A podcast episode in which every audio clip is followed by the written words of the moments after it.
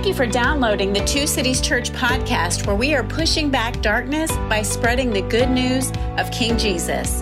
And now, here is this week's message from Pastor Jeff Struker. Today. Um, hey, thank you for being with us. We're studying through the book of Genesis. We're in Genesis chapter 1, and we've spent a couple of weeks now doing day two and day three of creation. Today we're going to get into day four of creation and day five.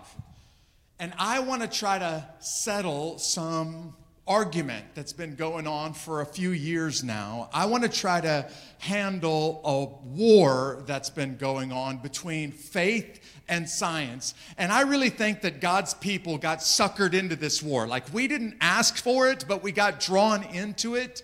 And there has been this battle going back and forth between faith and science now for many decades. This is a sermon today where we're going to discuss the creation of the universe. We're going to discuss the stars and the animals and the plants and the fish. And I just want to give a disclaimer right up front. Listen, I'm no biologist, I am no cosmologist, but I have been able to study origins at the highest levels because God has given me the privilege of learning from the queen of the sciences learning theology at the PhD level. And everything that I believe about the universe that we're in, it all comes from the Bible. It all comes actually from one chapter of the Bible. It comes from what we're going to look at today in Genesis. It comes from day four, day five, day six of creation. And I hope that today's sermon ministers to you because I really think here's where we're going to go with this whole sermon. I really think that for Christians who have been in this constant battle with science, it's time for men and women of faith to declare a ceasefire with science and to just simply say, hey, there is obviously the laws of science, and we're not going to try to argue them away, but the laws of science cannot explain the way that the universe works. It can help us understand it, but it can't explain it. Basically, what I'm trying to tell you today is that science has been at war with faith for a long time, and that war is probably going to continue. But men and women of faith, you don't have to go to war with science anymore. If you just properly understand the words of Genesis chapter 1, there is absolutely nothing that science can say that can shake my foundations in the creator of the universe and the world that we see around us. And I hope that by the end of this sermon, you feel the exact same way about it. That by the time this is over with, you feel like I am absolutely convinced that there is a great God in heaven and everything in this universe was created by Him and it belongs to Him. So, what I'm going to do is I'm going to use three very deliberate statements today. The sentences are the sentence that I say are actually going to be a little bit awkward, but they're awkward on purpose. And what I want you to do is just hang with me, will you, church? Because if I had my way, we would spend about 30 weeks just studying through one chapter of the book of Genesis, this first chapter. But I know that you would tap out a long time before we're done. So I've put day four and day five of creation into one sermon. I really wish we had time to do about 10 sermons on these verses today. But I want us to look at day four of creation first. And here's what I really hope that you'll do today. I hope that you will recognize that the stars that shine in God's summer sky, they're there because God put them there. And if you notice, I made it very intentional so that you couldn't miss it that that sky itself belongs to God, not just the stars that are in that sky. See, I think sometimes what I've heard from other pastors and theologians is they try to defend the Bible by making it say something that it really doesn't say. And when they do that, they're manipulating the words of the Bible to try to fit their theology. And here's the truth when pastors and theologians do that, they sound like morons and they ignore the very obvious facts of science. But at the same time, I think they make God less powerful. So we're just going to let the scriptures speak for themselves today. Y'all okay with that? And we're going to look at science and creation. And is it possible that these two things can both be right at the same time? That's the question that I'm going to try to answer today. Is it possible that the laws of science are true, but what we read in Genesis chapter 1 is also true, and both of those can be true at the exact same time? And my answer to that question is yes. Not only is it possible, but it's absolutely certain if you understand the words that are written in the Bible for us today. You see, that sky that we look into at night, that sky itself belongs to God.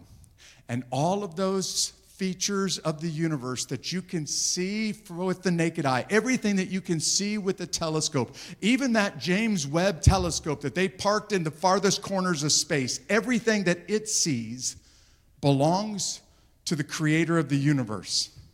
And here's what the Bible says it starts the fourth day of creation in Genesis chapter 1. We're going to start in verse 14, and here's how the Bible describes the sun, the moon, and don't miss this phrase, all the stars in the sky.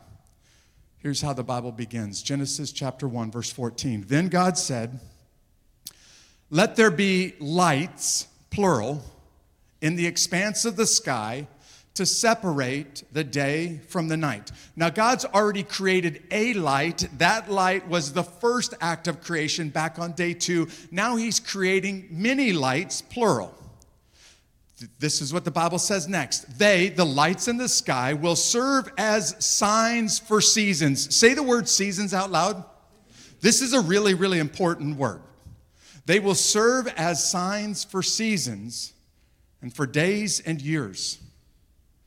They will be lights in the expanse of the sky to provide light on the earth. And it was so.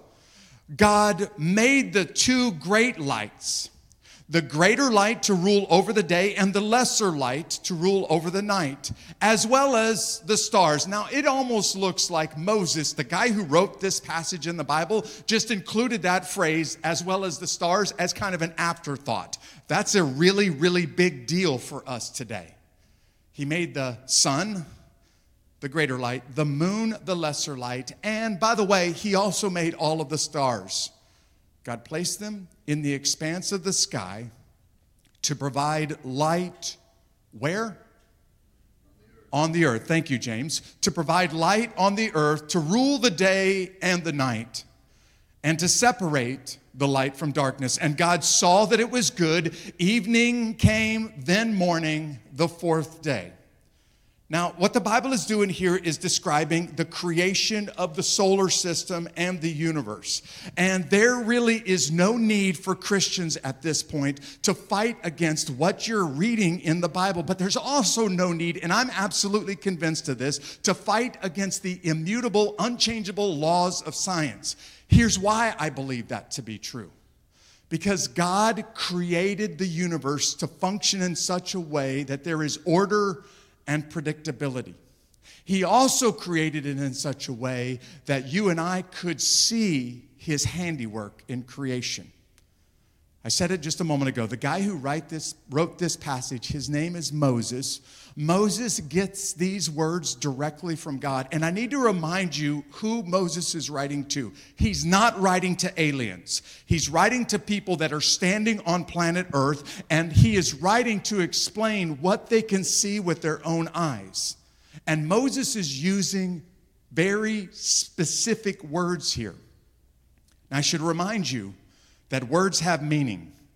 And the pastors and theologians that try to distort these words to make it fit their meaning or their theology are doing great harm. They're molesting what the Bible is really saying here. Moses deliberately doesn't use the common phrase of the day to refer to the greater light and the lesser light. Moses knew that if I were to use the regular words that people use in my day to that, it would possibly lead you to worship creation instead of the creator. Because Moses came out of a country that worshiped the sun god. And all of the pagan neighbors around Moses worshiped the sun, the moon, and the stars. And so Moses used words that could not be mistaken to worship the sun itself, but only could be used to describe the greater light, the lesser light, the creator of those lights. And by the way, people do the exact same thing today in 2023 that they were doing in Moses' day. Don't believe me? Go read the horoscope on the news today, and you'll hear people worshiping creation instead of the creator. Moses says God put a sun in the sky, God put a moon in the sky, and he did that to light up the earth. And all of us were like, Yep, I'm right there with you. But did you notice what Moses says next? He also put the stars in the sky. And then he says, He put them there as signs to mark the seasons. You realize that this phrase means you can literally set your watch to the predictability of the sun and the moon and the stars. You can set your calendar by it because God made it with order and predictability so that you can basically set time to follow it. And here's what he's saying there is universes out there, or there are galaxies out there across the universe that are millions and billions of light years away from our Earth. And Moses is saying, Of course they're out there. And you can see those from right here on Earth. And here's what science has done, and I think Christians have been lulled into this without even paying attention and without even recognizing the danger of what science is doing here. Science measures distance in the, in the solar system and in the universe by time. We measure it using light years. And we say, hey, those stars that you can see, they're millions of light years away. Those galaxies, they may be billions of light years away. And what scientists therefore naturally assume is if they're millions or billions of light years away, then the universe must be millions or billions of years old. No, it doesn't. In fact, I am absolutely convinced that star that you see really is millions of light years away. And I am equally convinced that this earth is only 10 12,000 years old, and God made it all in six literal days. And he made it about 10 or 12,000 years ago. And if you're scratching your head, it's because science has deceived you into believing that because it's millions of light years away, the universe must be millions of years old. That's a leap in logic. What if it's possible that Moses is saying, God created it, he created it millions of light years away, and He pulled the light here so that on day four of creation, you could already see it. In other words, Moses is writing to people standing on planet Earth, and they can see those stars in the sky on day four, day five, and day six. And of course, those stars are millions of light years away. The math is unavoidable. But I also believe that doesn't mean that the universe is millions of years old. It just means that God pulled that light onto planet Earth by day four, just like He made fully grown trees on day three. Just like which came first, the chicken or the egg? That means that the light was already here on the fourth day, and God just pulled it here so you don't have to wrestle against the foolproof science of creation. God put that order and predictability into the universe. And the church hasn't always handled this very well. In fact, we just passed a 400 year anniversary of how the church vilified, hated, and almost killed some scientists for declaring what the laws of nature obviously say. Not, not many years ago, I got invited to go to a symposium and to do a little bit of training in Poland. I was in Krakow, Poland, and there was a seminar that was held on the campus of the University of Krakow in the very room where a scientist by the name of Copernicus said, Hey, y'all, I'm doing the math. And the more that I do the math, it doesn't add up. So I just want to ask you how many of you in this room have used the phrase ever in your lifetime, the sun rises in the east and sets in the west? How many of you have done that? Raise your hands. Come on, act like you own it. If you've done it, oh, raise your hand like you've said it. No, it doesn't. Not at all. And a guy by the name of Copernicus started doing the math. One of the people that read Copernicus's research and looked at his math, a guy by the name of Galileo said, As I do the math, it doesn't look like the sun moves at all. It actually looks like the earth is moving around the sun and the earth is spinning on an axis. And as the earth spins, while we're here on earth, it looks like the sun is coming up in the east and setting in the west, but actually that sun is standing still and we're the ones moving. And when the church heard from Copernicus, when they heard from Galileo, they threatened to kill them because this was an attack against Genesis chapter 1. And they were saying, Galileo, Copernicus, why are you doing this? Because obviously we can see the sun rising in the east and setting in the west. You guys are undermining our faith. What the church should have done is said, you know what? The math checks out. Apparently, it's the earth that's moving, not the sun. And I guess God made it that way. So, church, here's what I'm trying to tell you don't be threatened by the results of science. Because everything that science can see is only provable, it's only demonstrated because God made a universe with order and predictability so that there were laws and you could do the math and figure out how stuff works. And I am a guy who is personally convinced that those stars are millions of light years away. And this universe is only about 12,000 years old. And God just pulled the light here so that while we were standing on earth on day six, Adam and Eve could see those stars. And He did it to light up the earth and to bless his people. So don't get struck, don't get frustrated. Don't let the attacks of silent science undermine your faith. But now let me go to point two.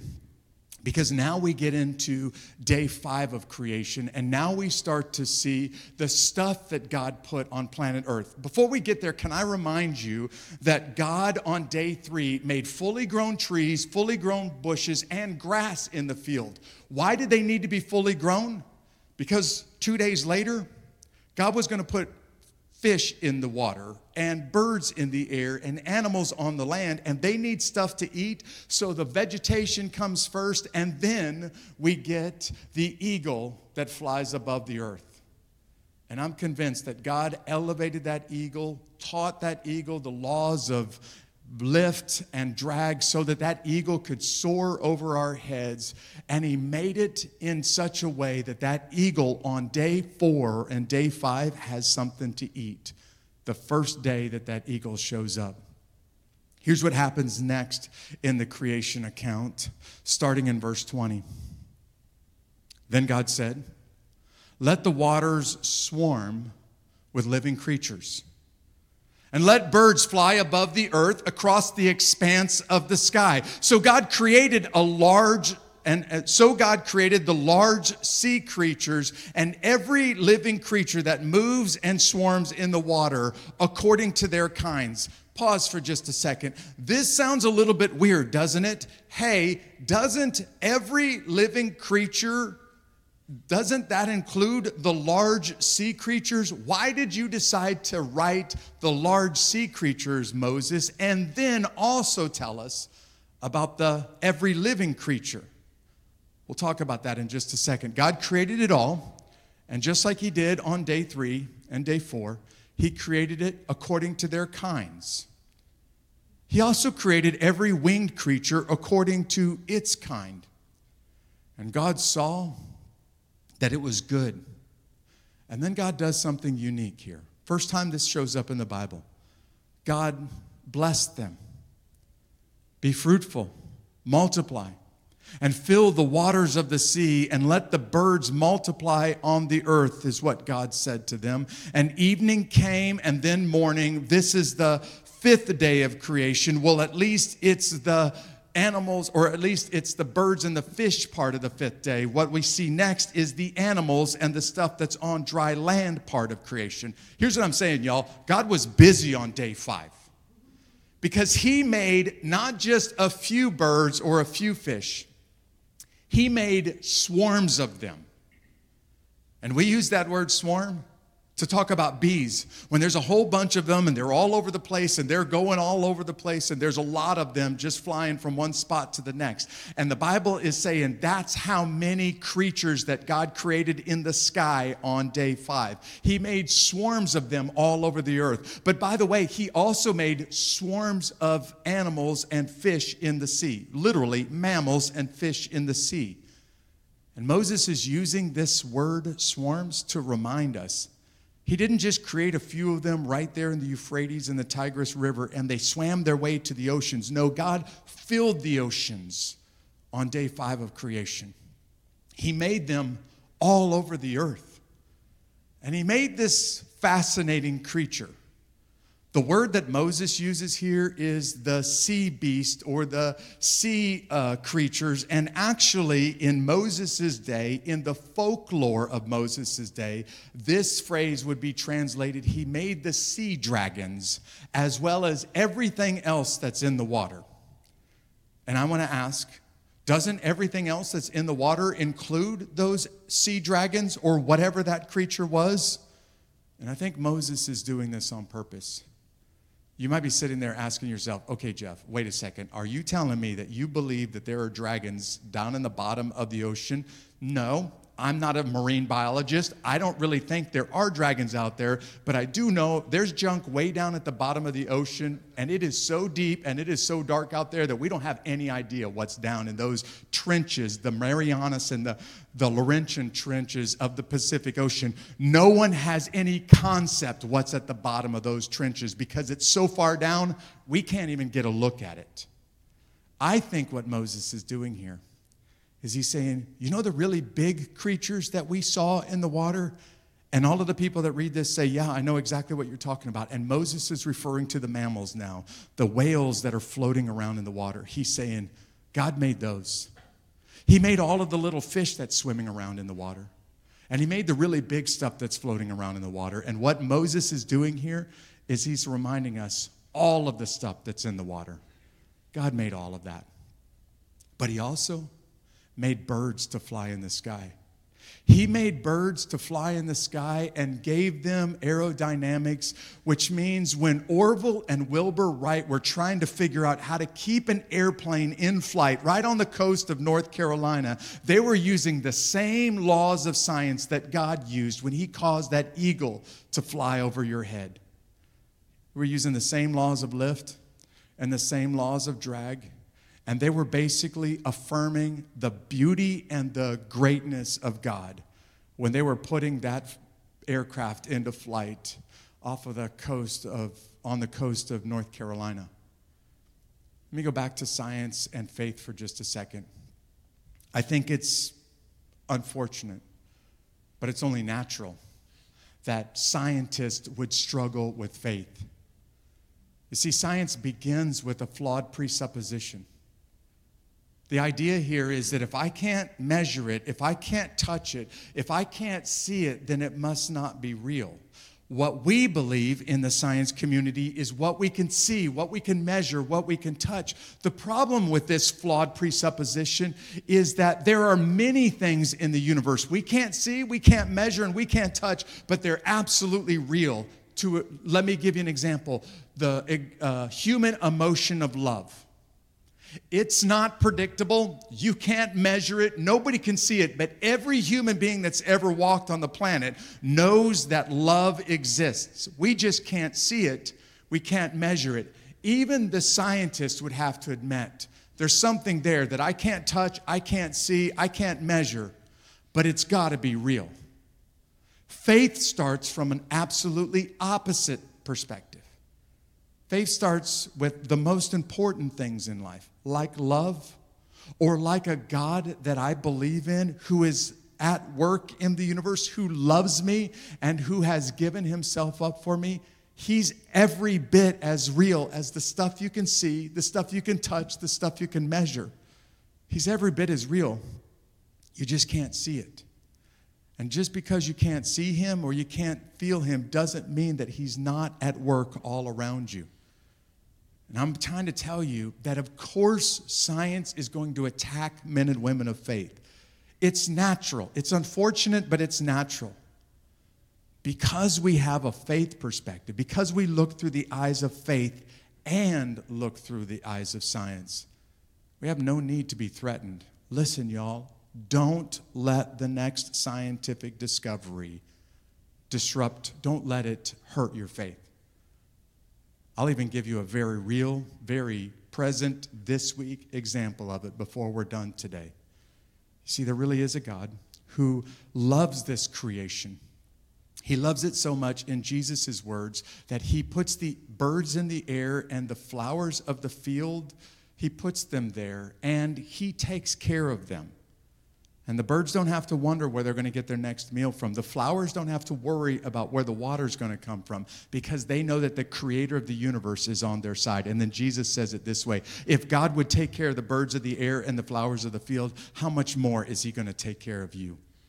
So when you're worried, when you're freaking out, remember that bird that's flying over your head, it doesn't stress about food because God has got it in the palm of his hand, just like he's got you in the palm of his hand as well. You see, the eagle that flies over your head, that soars over this, the expanse of the sky, it was put there by God.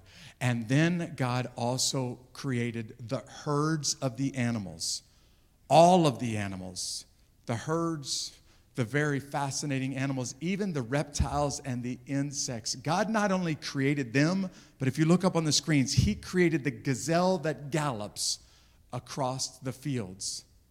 He created the field itself and according to this sentence, he created the, ga- the grass that's on the field. And any farmer, if they were honest, would tell you, I can't make crops grow. I can tend to the field. I can take care of the crops. I can help them to grow, but I can't make the sun shine and I can't make the rains fall, which means I can't make the grass on the field pop up. Only God can do that. He's been doing this since day three and He's still doing it today. And the grass that's on the field is there so that when God creates the big herds that we read about next, they've got something to eat. Day five of creation wraps up this way. Verse 24 Then God said, Let the earth produce living creatures according to its kind. Three things livestock, creatures that crawl, and the wildlife of the earth according to its kind. And it was so. So God made the wildlife of the earth according to their kinds, the livestock according to their kinds, and all of the creatures that crawl on the ground according to their kind. And God saw that it was good. This is God wrapping up his work on the fifth day of creation. There's three categories of earth creatures that the Bible uses here. It talks about the great herds, the cattle is actually the word that Moses is using here. And I want you to think about those herds of caribou that are hundreds of thousands strong that roam across the plains of northern North America. I want you to think about the great herds of wildebeest that go across the savannas of Africa. God created every one of them, God cares for every one of them, and they still exist today because God's taken care of them. That's the herds, the cattle that Moses is describing here. And then Moses says, He also created the stuff that crawls on the earth. We're almost certain Moses is talking about reptiles and insects right now, and stuff that doesn't have legs, but it still moves across land. And then, just to make sure that nothing is left out here, Moses says, and oh, by the way, all of the other stuff that's on the earth, all of the living creatures. Now we're talking about that creature with the really long nose. What's it called?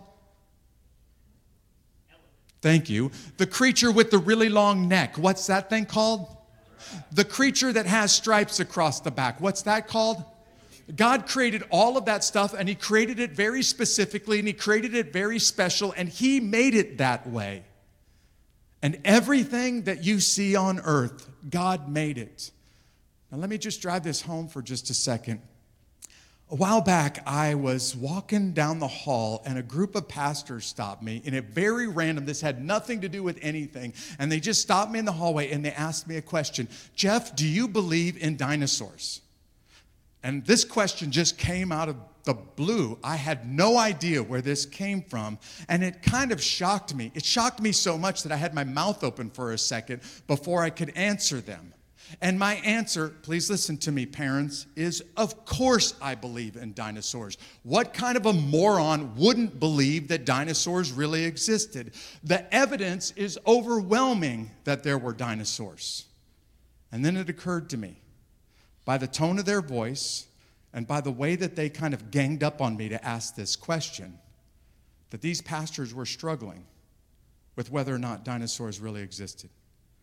You see, these pastors had started to believe the lie of science long enough that they started to wonder if dinosaurs lived millions and millions of years ago, then how can the earth be 10,000, 12,000 years old? And my answer to them is everything that's on the earth, day five is very specific here. God created it all to include the dinosaurs. I told those guys, listen, I'm absolutely convinced that when Moses or when Moses is writing this, he wants you to know everything, even the dinosaurs. God made it on day 5. When Noah is going into the ark, I am convinced that dinosaurs are going into the ark. You see what I think Moses is saying here is everything that you can see, God made it and a whole lot of stuff you can't see.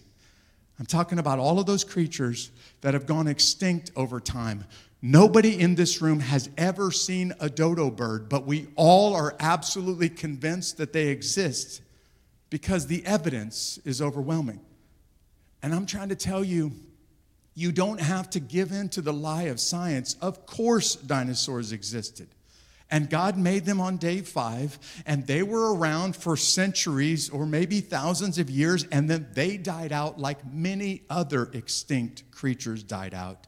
Christian, you don't have to be disrupted by the obvious results of science. If you understand the words that Moses is using here and who he's writing them to, he's writing them to people who can see with their own eyes what's going on around them, and God made them fully formed, fully grown animals on day five. The chicken really did come before the egg, and the dinosaur really did roam the earth with Adam and Eve, and there was no har- uh, there was perfect harmony between the two of them until sin enters into the equation.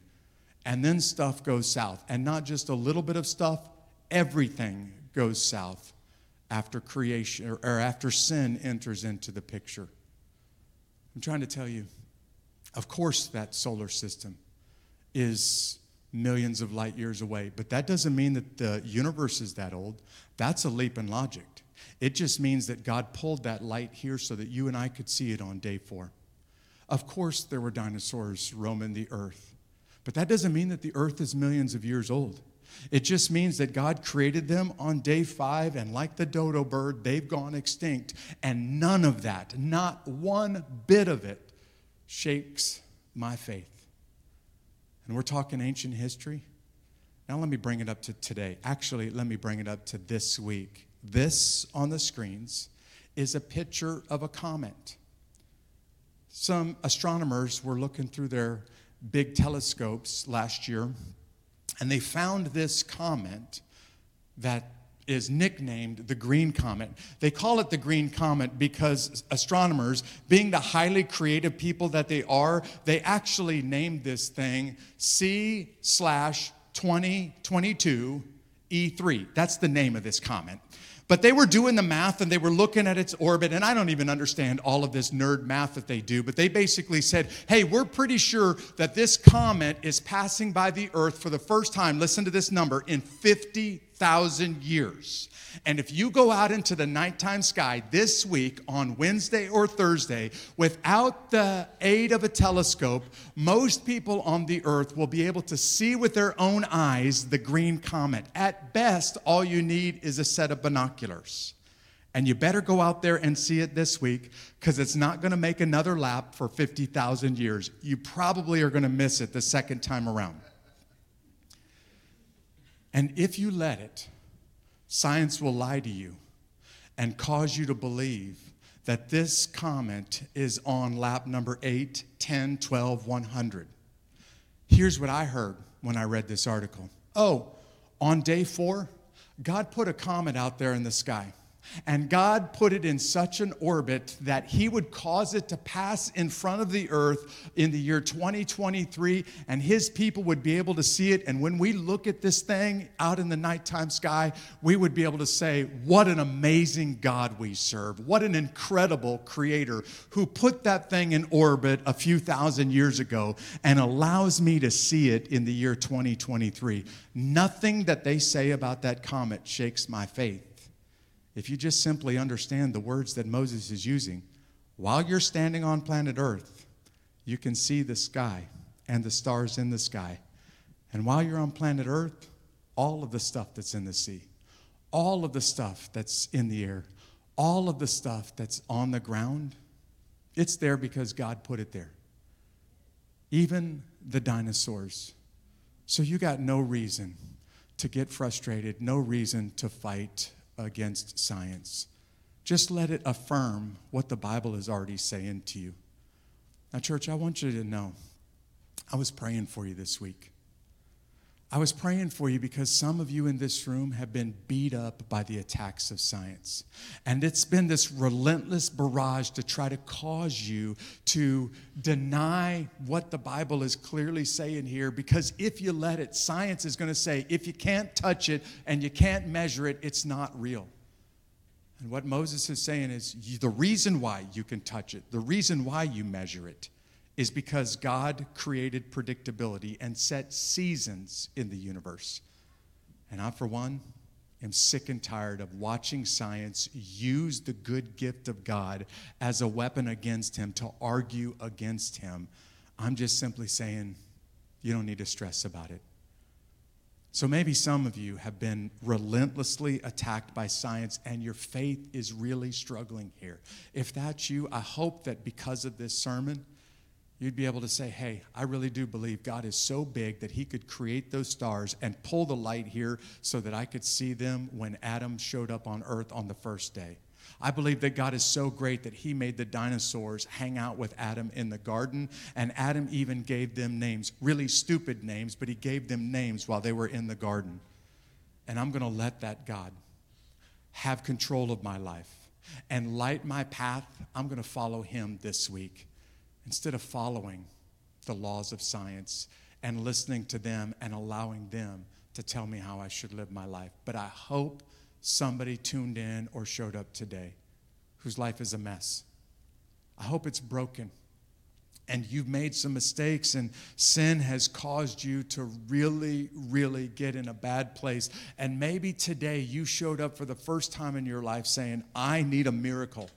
I need God to step in and to fix me. I need God to fix my circumstances, and I need Him to change me from the inside out. In fact, I need Him to create in me a good heart. And if that's you, I'm going to pray for you. But for all of us here, we're about to take communion, and I want to remind you the grapes that became this juice those grapes only exist because God created them and took care of them. The wheat that we use, well, the gluten free stuff that we're using today, whatever that's made out of, it exists because God created it.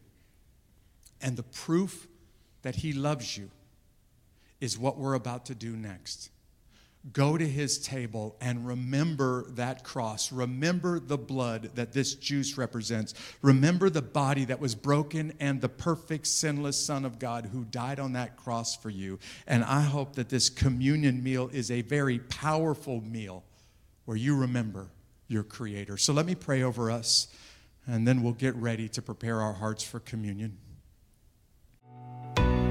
We hope you enjoyed this message. Don't forget to subscribe to our podcast and to stay in touch by joining our email list through the link in the show notes. Have a great week.